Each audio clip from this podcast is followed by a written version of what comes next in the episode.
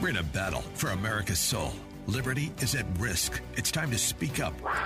Welcome to Brooke Talks America with author, publisher, conservative advisor, and patriot, Brooke Says.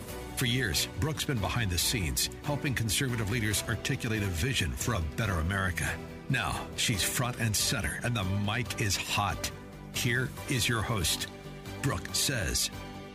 Hello, hello. Welcome to Brooke Talks America, where we discuss politics and culture from an unapologetically conservative perspective. I'm your host, Brooke Says, conservative patriot, proud deplorable, and columnist, which you can read on my website, brooketalksamerica.com, and that's Brooke with an E, of course.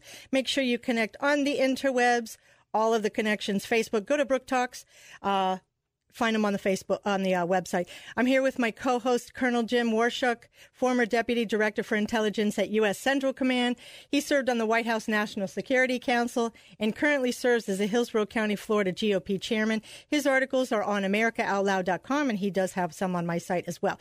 So, from hot topics to history, you can be sure if it's happening in America, I will be talking about it. We have a different type of format today in honor of 9/11. We're in the 19th anniversary anniversary of 9 11. And the whole show will be about 9 11. It's very important that we never, ever, ever forget that incredibly horrific day, both to honor the people that were lost that day and the, and in the wars since and that we understand where we are as a nation now. I have as my first guest today the wonderful Captain Matt. You've heard him on this program for the early birds. Um, and I am also on his show Tuesdays at 5:30 a.m. He is a Vietnam veteran. He was he was a fire rescue captain and senior New York State fire training instructor assigned to the FDNY.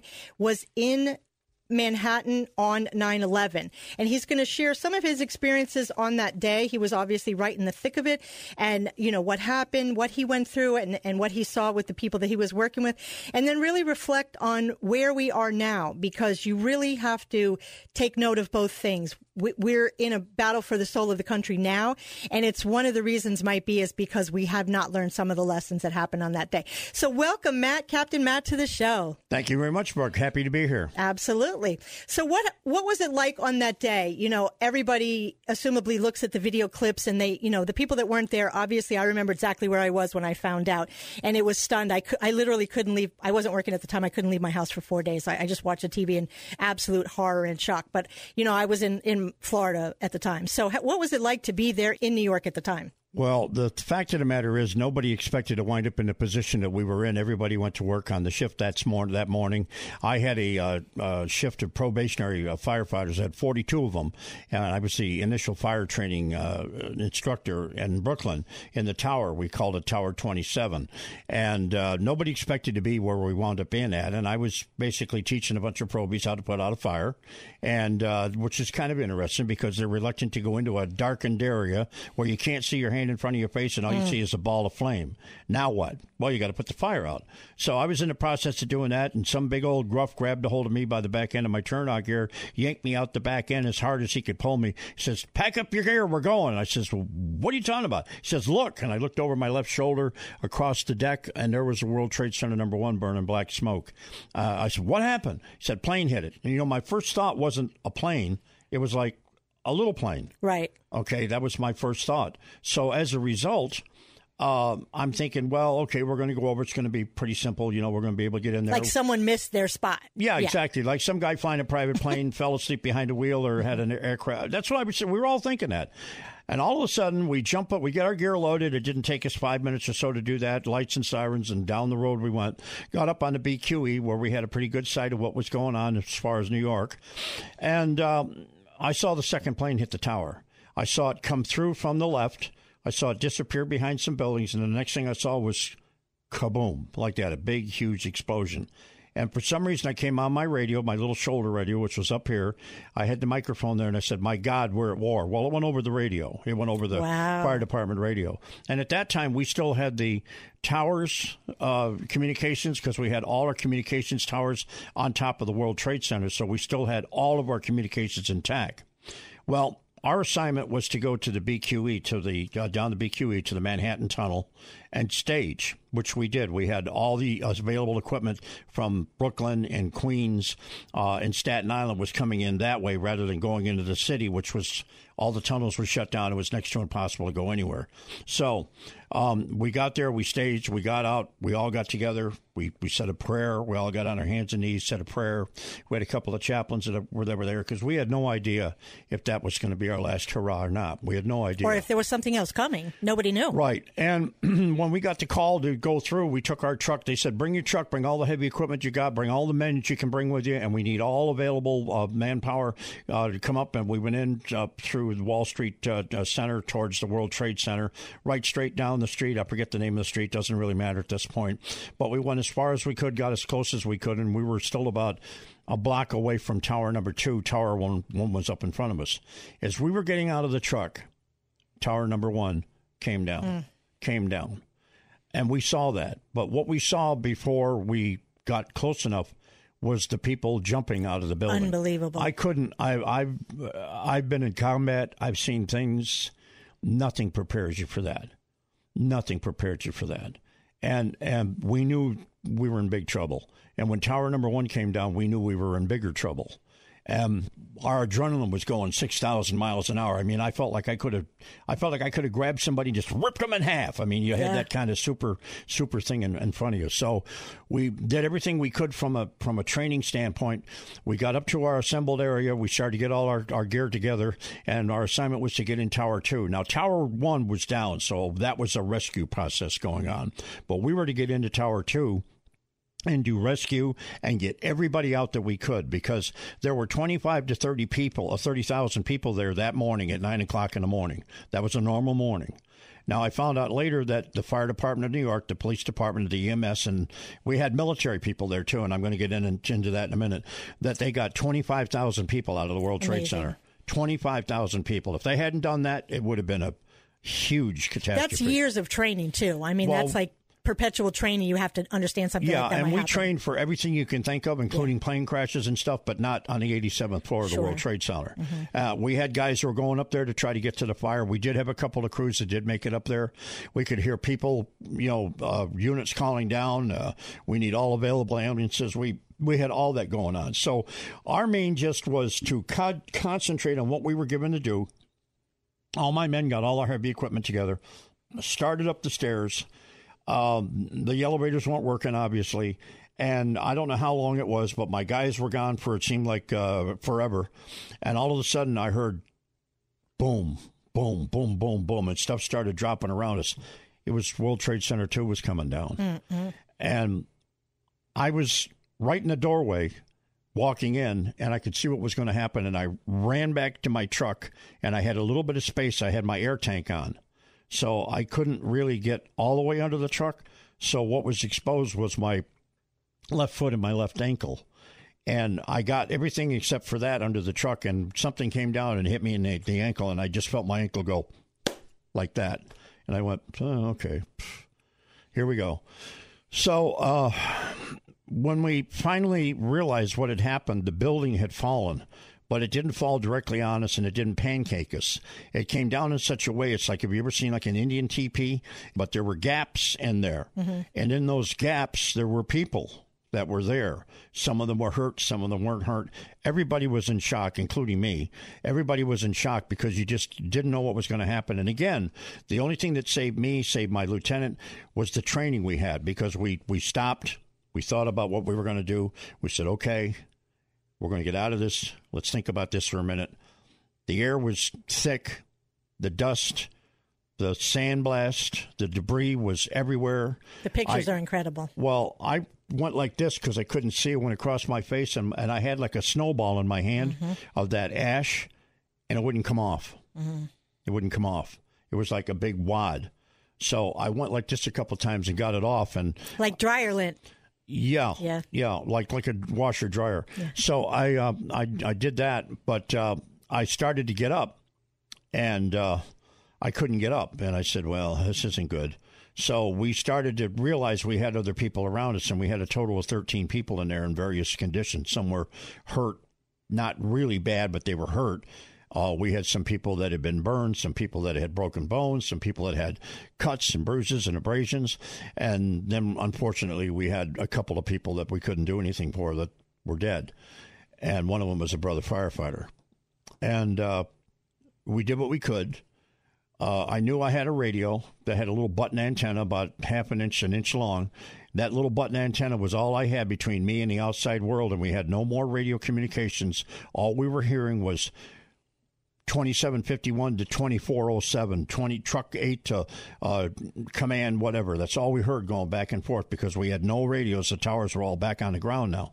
So we had to rely on where we thought we were, where we started out to be at, and then try to reach for anything we could to get us up into the air because we had about 10 to 12 people. One little section I was in had about a 20 foot section, and it seemed like it took a day and a half to get it.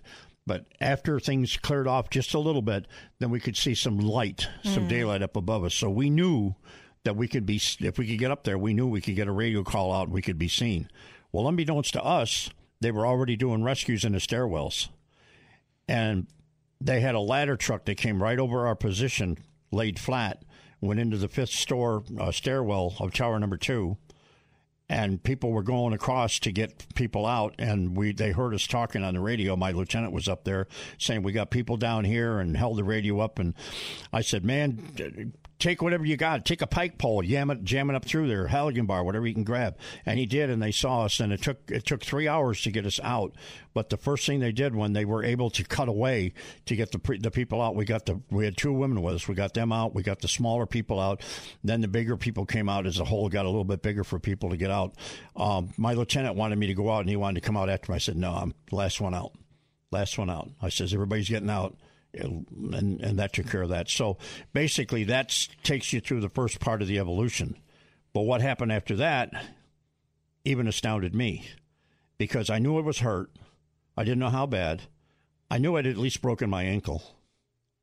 But my foot, instead of being like that or like this, was like that, which meant I did something other than just break my ankle. So I thought about it for a second. I said, "Yeah, this is going to hurt like hell." And I just took my foot and went like oh, that, snapped it back in, and I took what I had available to me. I wrapped my boot back up, wrapped it all up, got got out, and uh, I started to limp around a little bit because I really couldn't walk. I mean, you were walking over steel and all that sort of stuff. Get down the street and he said, Captain, Captain, is there anybody else down there? I said, No. I said, You okay? I said, Yep, I'm okay. I said, Okay, we got another assignment for you. So went off and never thought anything about it.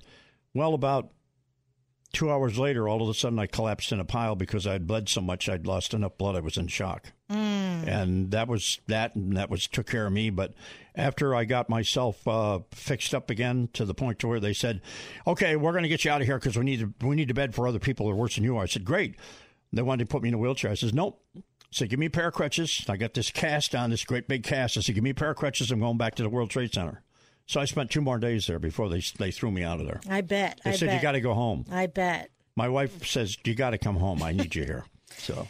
Well, you were alive. You made it out, and you helped other people make it out. we a... we did, and I owe it all to the crew. There was not about me. There was no, and yeah. here's the thing about the fire service. You have to understand something.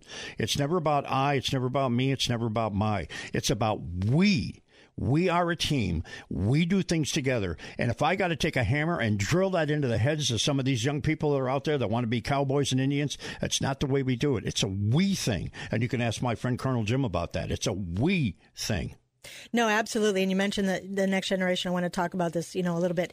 Is watching the you know watching the shows and watching the recap and really it's it's stunning to think about even 19 years later is the what we're going through now with this, the push towards socialism, the push towards really which is communism. Okay, but they have no idea. You know, they don't have a lot of people that were arrested in New York that are protesters are like really wealthy kids of really wealthy people. They have no idea what service and sacrifice for others.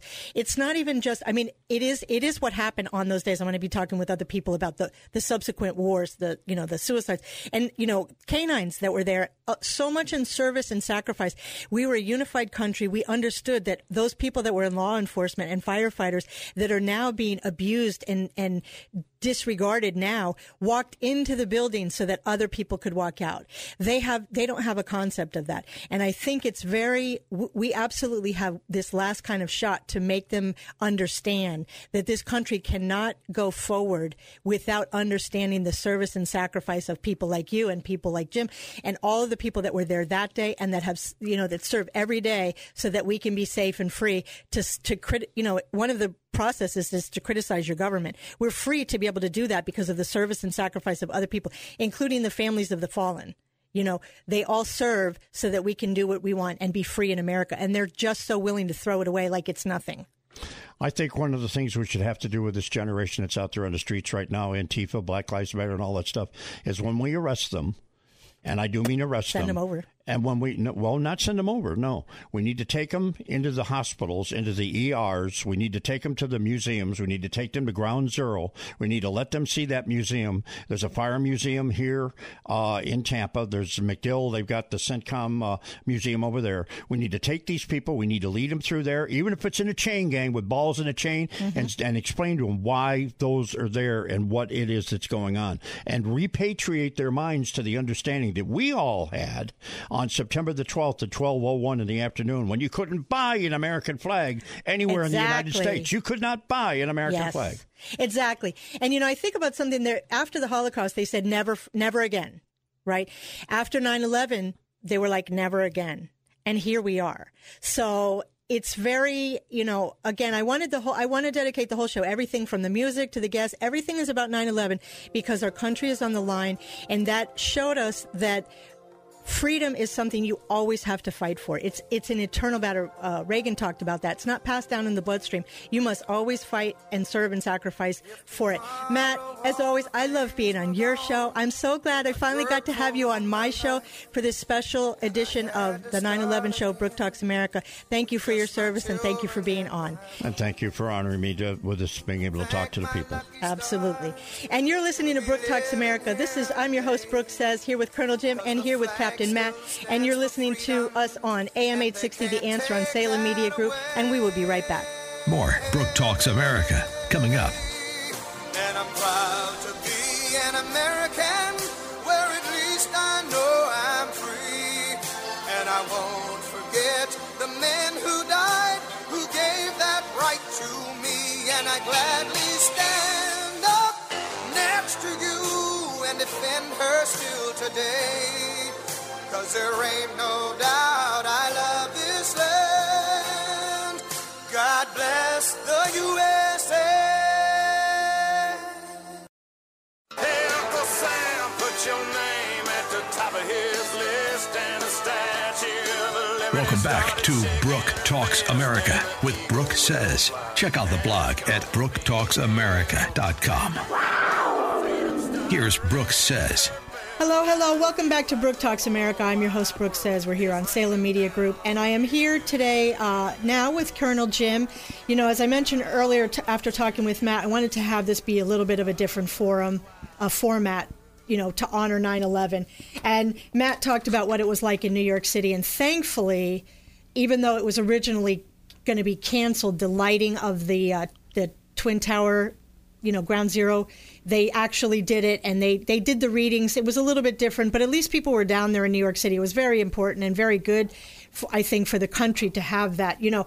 But i wanted to talk with um, so matt was in new york city at the time and colonel jim was in dc at the pentagon at the time that the uh, you know that the pentagon was hit. So i wanted to him for him to share his experience on what that was like uh, going forward well, I wanted to give a little perspective of what it was like to be in the Pentagon. And of course, it was a Tuesday morning, and we were looking at it as if it was just any other regular Tuesday morning. And the office where I worked in, so people understand, was on the outer E ring on the north side of the building. And the Pentagon subsequently was attacked on the south side of the building. And we went to work that morning. We always got in there about 5.30, 6 o'clock. And we're going through our normal routines with regard to our office. I worked for um, the joint staff, and we were getting ready for our morning briefings to our general staff, treating it like any other day. We went we went to our meetings, which were at seven o'clock, finished up, and came back to the office. And normally, what we did when was uh, discuss some of the things that we were going to be working on that day. And uh, suddenly, we got a phone call from one of my colleagues' wife, who said, "Turn on the news. You need to see what's going on. Something's happened in New York. A plane hit the World Trade Center." And we tur- quick turned on the TV in our office, and we watched what was going on. What the first plane hit the World Trade Center and as we watched, you know, we're discussing, well, what was likely to happen. I grew up in southwest Connecticut on a clear day. You could see across the Long Island Sound and see the World Trade Centers. And one of my colleagues, Bob Wheeler, um, who worked for me, lived on Long Island or grew up on Long Island. He says, yeah, sooner or later a plane was going to hit the, one of the towers. As, you know, it, it happened before, many years before, when a plane struck the Empire State Building. So we were watching, and then all of a sudden we watched the second plane hit the building, and when we looked at each other and saying, "Okay, this isn't an accident. This is real. This is obviously some form of terrorism," and um, you know, we watched, and as we listened to hear what what was being said, I made a comment to um, my boss who had walked into the room, and I said, "You know, we're next. This is serious." And uh, well, bit, so that was the automatic thought. That was the automatic thought because for the for two planes to uh, you know near simultaneously hit the World Trade Center, and these are airliners; these aren't little small planes. We realized something was coordinated there. There was something going on, and we just had this this. I just had this gut feeling. I said, "This is terrorism." You know, is Washington D.C. next? Is it is something else going to happen? And a uh, short time later, and we were watching Fox News. I'll I'll, I'll say that. And um, the first thing we heard was somebody had re- had had jumped in. One of the one of the reporters says, "We're hearing." In reports that a, an explosion was was occurred at the Pentagon, and where we were in the Pentagon, you know, we didn't hear anything, nothing, no sound, no vibration, no anything. Of course, the Pentagon, when they designed the Pentagon, I have to say this, they designed it specifically uh, for this type of thing. It was built during World War II, and it was designed so if a if a bomb was dropped on the Pentagon, you would have had to drop it on about 25 sections of the Pentagon or more, because that's the way the Pentagon was designed, so that there, everything was compartmented. And, uh, and it's a massive. It's a massive building. Twenty five thousand people work in the Pentagon every day, and then uh, we started hearing commotion in the hallway, and you know we opened the the door, to see what's going on. Massive people running out because that was one of the main exits uh, in our part of the Pentagon. And then finally, the fire alarms went on, which came on, and that meant we needed to evacuate. We locked up, everything went out. And the way we headed out the building towards the um, south or uh, north uh, river entrance, we uh, started to uh, we got to the intersection where a number of corridors come together. One which intersects with all the way through the center of the Pentagon across what is called the courtyard, and people were coming across.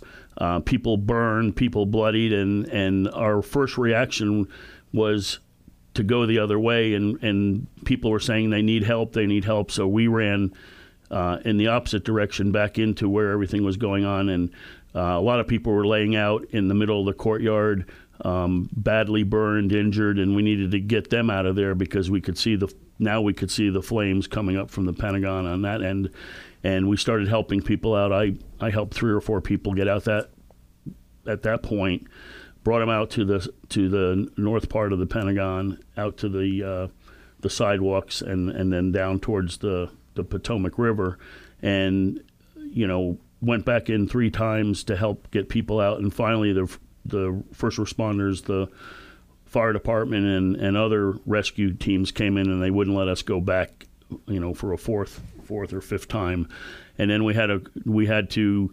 Um, link up with some of our other folks. We didn't have our cell phones because we couldn't bring them into the Pentagon, especially where the area where we worked.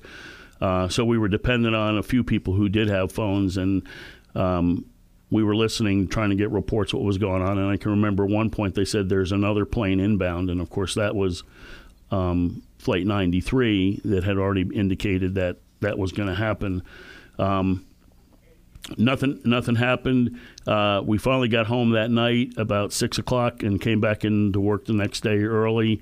And uh, this is a part most people don't realize is we a joint task a joint task force was stood up to get ready to prepare for uh, going to Afghanistan, and we were part of the effort that did that. We, and the reason it was Afghanistan, why? Is because they already had intel and because everything. Because we had the intel, was it was Al Qaeda and the Taliban, and of course, most people don't weren't paying attention to that. Um, the intel community, of course, had been paying attention to it, and the Pentagon had been paying attention to that. And they had already hit the World Trade Center. And they had so. already hit the World Trade Center in '93. You know, the the day, you know, the day well, before 93 too. and 93 yeah. so the intel was there and our mission first and foremost i was the chief of psychological operations for the joint staff which means i pretty much was in charge of all the military psyop that was was being put forth and you know on a regular basis doing a lot of other operations and we we came together to put together how we were going to do that because that was going to be one of the first aspects of going in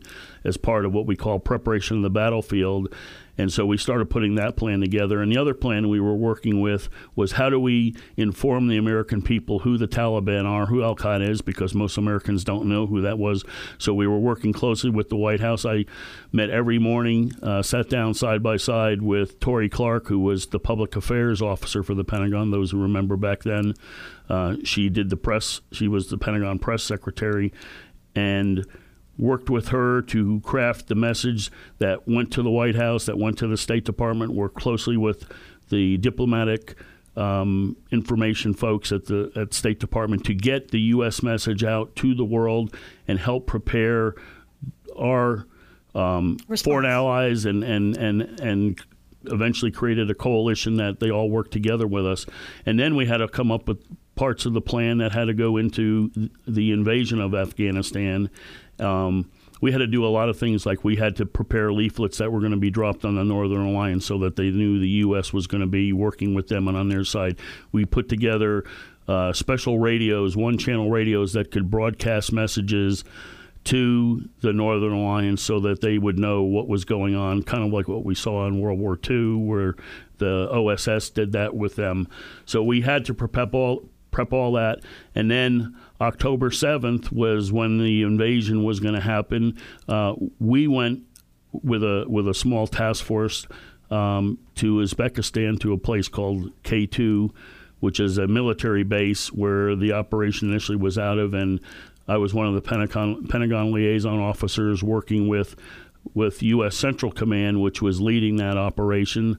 Um, third group, uh, General Mulholland was in charge. Those who have seen the movie Twelve Strong will recognize his um, the person who who played him, and with the horses. With the horses, that was amazing. But we were we were putting in all kinds of information into Afghanistan, uh, working with with the whole team that was going to go in.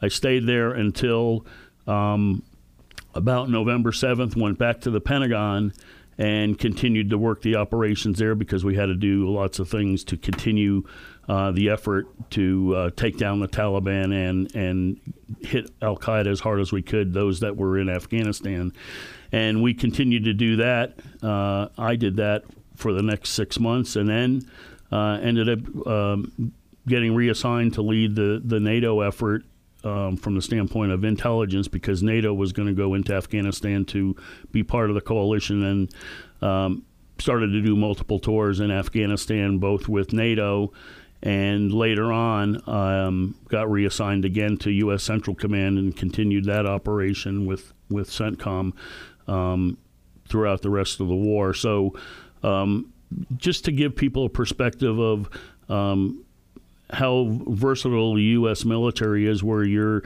operating in the Pentagon, you get hit, you brush yourself off.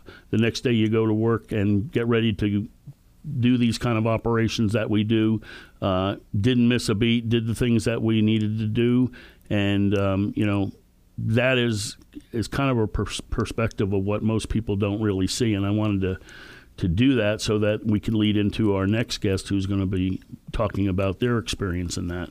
Well, and you know, as a as a military officer, colonel, you know, we have a little bit under two minutes. How do you, th- you know, when you think about 9/11, we're 19 years past, and to see where the country is now. I mean, as of you know, mentioned 9/12 the country was a different country then. We were, for all intents and purposes, unified. I mean, you know, you always kind of have the people, but we were unified. We were together. We there were Matt talked about it that you couldn't find an American flag. And now, I mean, it's such an insult to me to think about where the country is now after such a horrific event like that, that the way that they're talking about the people that went in so others could get out. Exactly, Brooke. And here's here's the key thing. There there is, you know, people working against that. You know, we watched where all the all the ceremonial aspects of 9/11 were going to be canceled in New York and uh, a group of folks continued to keep that effort going. There there is a concerted effort to stop that degree of patriotism that we need to be a unified nation. You know, we it's not just 9/11, it's the 4th of July and it's Pearl Harbor Day and, And all Benghazi, these events by the way. and Benghazi Which which, we on for- 9/12, which also happened. We need to keep those those memories together and people need to be reminded of that because those are the things that we have to deal with and as a for to keep us as a strong nation, we need that unity. Yes. Well, I want to thank you, Jim, for your service. Thank you for sharing your experience at the Pentagon. I want to have a comprehensive approach to understanding how that day affected so many different people. You are listening to Brooke Talks America. I'm your host, Brooke Says, here with Colonel Jim. And coming up will be Chris and Wendy Hager, uh, Gold Star parents, and they will share their experience with their son, who they lost to the ensuing wars that happened as a result of 9 11. And we will be right back. More Brooke Talks America coming up. All gave some.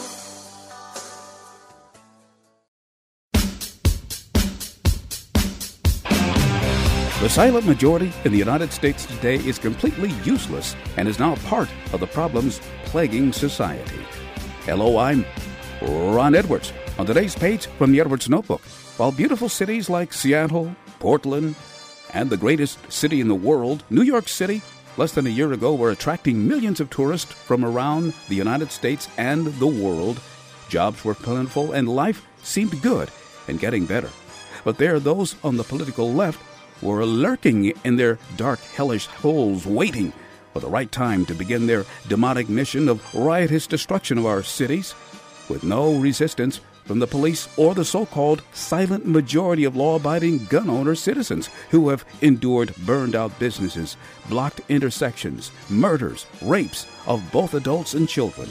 Yet the Wimpus Americanus Apologeticus silent majority remains silent and unwilling to defend our republic from the BLM Antifa Soros barbarians who will not stop ruining America until America stops them. The so called silent majority better silence the barbarians before the barbarians silence America permanently. I'm Ron Edwards.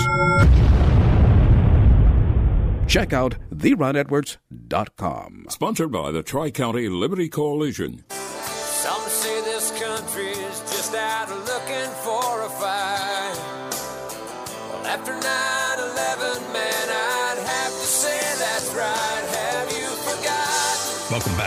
Brooke Talks America. Visit on Facebook, search Brooke Talks. And now, your host, Brooke Says. Hello, hello. Welcome back to Brooke Talks America. I'm your host, Brooke Says. We're here on Salem Media Group, AM 860, The Answer. And we have as our guest uh, Chris Hager. He has been active in local, state, and national politics for many years. And in 2018, he served as the Veteran Coalition Coordinator for the uh, Ron DeSantis campaign. The Hagers are a Gold Star family. His son, Staff Sergeant Joshua Hager, it was an Army Ranger, U.S. Army Ranger, was killed in action on February 22nd, 2007 in Iraq. Uh, Josh is Chris's oldest son. Chris's son, Aaron, served 10 years in the U.S. Coast Guard after graduating from the University of Miami in 2005. And Carson is the youngest of the children. Um, Staff Sergeant Joshua Hager was a recipient of the Bronze Star and Purple Heart. And as he was familiar, he was familiar as saying, as the Rangers do, then I heard the voice of the Lord saying, Whom shall I send and who will go for us? And I said, Here I am, send me. Rangers lead the way. Um, you know, as, as I talked with Captain Matt and Colonel Jim, and I mentioned with you, um, you know, I wanted to get a comprehensive perspective on what it was like that day and then what happened subsequent to that, which are the Afghanistan war and then later on the, the Iraq war. The country is in a turmoil right now, and I really wanted to give the perspective of the frontline parents who have lost and served and sacrificed so much by giving of their children to serve the nation and then paying the ultimate sacrifice. I want to talk about your, your son and then um, your perspective on that. So I want to welcome you to the show, Chris. Thanks very much for taking the time and thank you for the idea of the show. Thanks. Absolutely. My pleasure. it- my privilege. It, yesterday was such a tough day, and it's um, back in October of 2008. Um, the TAPS organization, Tragedy Assistance Program Yeah. for Survivors, Great organization. asked me if I'd write a small an article for them. And what I wrote was one year ago. Do you remember where you were specifically one year ago? Yeah. And at that time, my reflection was on when I was notified that Josh had been killed. But as we talked about this show, where were you on 9/11? I know exactly where I was on 9/11, and it's it's kind of weird. I was in a hospital bed. I had been. They were trying to figure out what was wrong with me. Ended up nothing they could ever find out. But I was lying in a hospital bed in Charlotte County, looking at the TV screen as it all started to unfold. yeah. And I went, oh my. Well, Josh was at Fort Bragg. He was 82nd Airborne, and I called him about, I got it through about three days later, and he said that, Dad, the world has changed. Mhm. They had already locked down the bases. And he would have known what was going to happen. knew, he had no clue. He just knew his life was forever going to be different. Yeah. we didn't know that it would take a few years for that to unfold. Um, but Colonel Jim can um, appreciate and even add more flavor to it. Josh went to Ranger School, got his Ranger tab, and they said, please stay and be a Ranger instructor. Just as he got graduated from Ranger School, there was something about Josh that the Army saw that he was someone who could equip and train other soldiers. And he did that for two and a half years. And he said to me, Dad, I can't stand this anymore. I'm training people to be Rangers who have deployed two or three times. I've got to go. Wow. That's so always the case. Yeah, I he found a unit, uh, the one nine, out of uh, Fort Carson, wrote a transfer, took it to his commanding general, and said, "You will sign this." And his commander goes, "Okay, Sergeant Hager," and signed his um, transfer, and he went to join the one nine. Yeah. And in August or October of 06, they did the process of um, deployment. You know, they go went through Kuwait and he ended up in Ramadi in the worst of um, the fighting in the whole of the Iraq conflict um, in 06, 07 in Ramadi. Yeah. And the world was ever forever different. Well, and how many tours did he do over there? Just one. Oh, wow. He was in Yeah. 70 plus combat missions in 90 days. Wow. Yeah. He was there in the prior to the beginning of what was officially called the surge, but we were told that, um, and comes full circle soon. Soleimani had put a bounty on his head, and his his head and his colonel's head, because they created an event that was kind of ground zero for the what became the surge. They rescued a bunch of women and children from a Sunni compound, killed all the bad guys, and the the Sunni chief said, "Okay, I get it. You guys are for real. We'll now work with you." That started what became the surge. And Josh was killed not by an IED, but by what they call an ESP, an enhanced shaped projectile, a bomb made specifically in Iran, financed by uh, monies um, through Soleimani, and they targeted him and killed him. So you must have been just beyond, you know, it wouldn't, it obviously wouldn't get your son back, but to know that Soleimani had been killed, you must have just been ecstatic. I was not only ecstatic, but I made a couple of phone calls and I got to spend 15 minutes holding Vice President Pence's hand as we shook hands and stood and talked quietly. And I got to say thank you, Yeah. thank you, and please tell the president thank you. We had quite a moment. It was um, that was just last February. Yeah. and um, yeah, it meant a lot. But here's here's my reflection on on this that is the most meaningful, Brooke. I always knew Josh was willing to die for his country. Oh my God. What I realized reflecting on the years from 9 11 to 2007, it was more important he was willing to live for his country as an Army Ranger lives. 16 hour days. He worked a 12 hour day when it was his day off because they are always ready. There's no off time for a ranger in terms of being prepared to defend his country. Mm-hmm. And what motivates him is that he didn't hate anybody.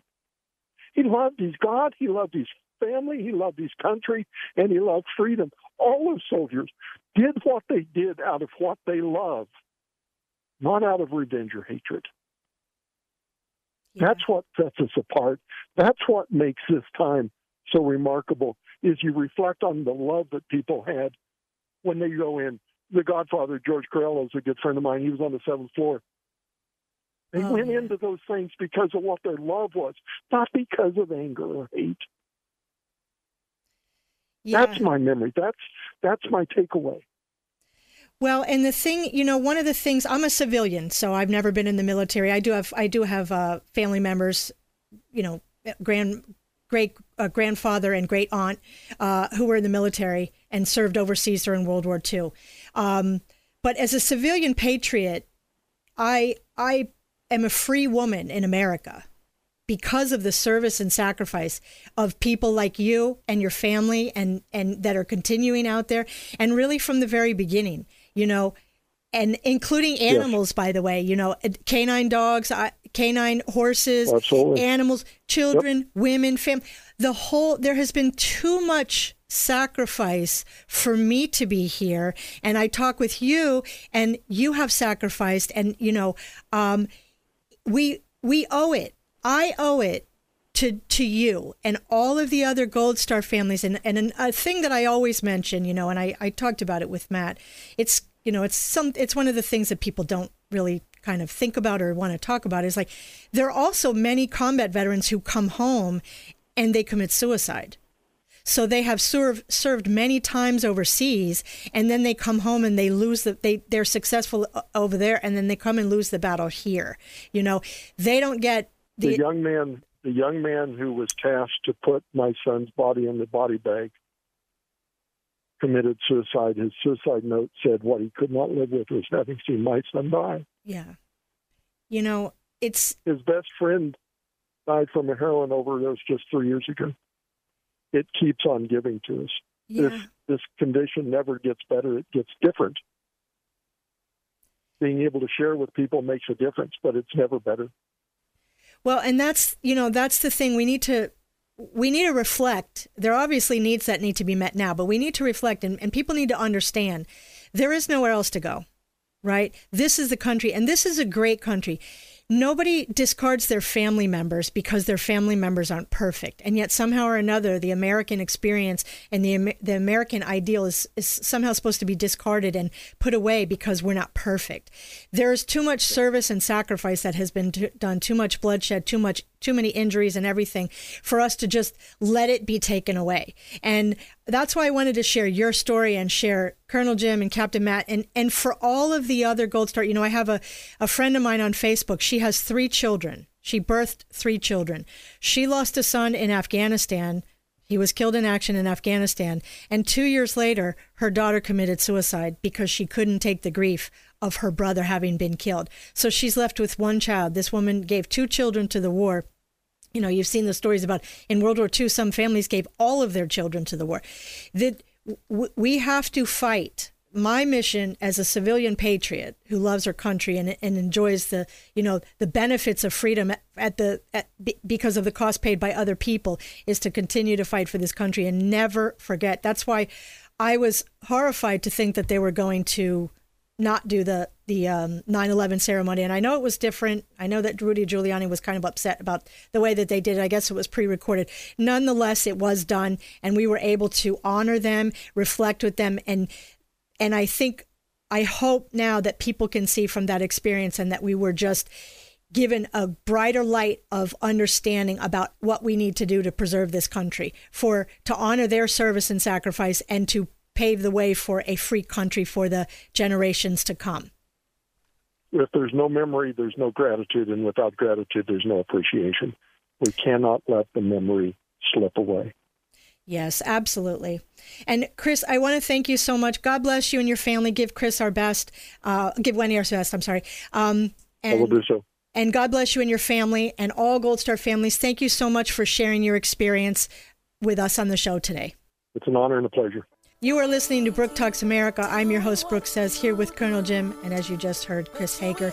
Um, we are on Salem Media Group, AM 860 The Answer, and we will be right back. More Brooke Talks America coming up. Someone had to sacrifice, risk their own to save a life. Thank you for doing what you do. What you do.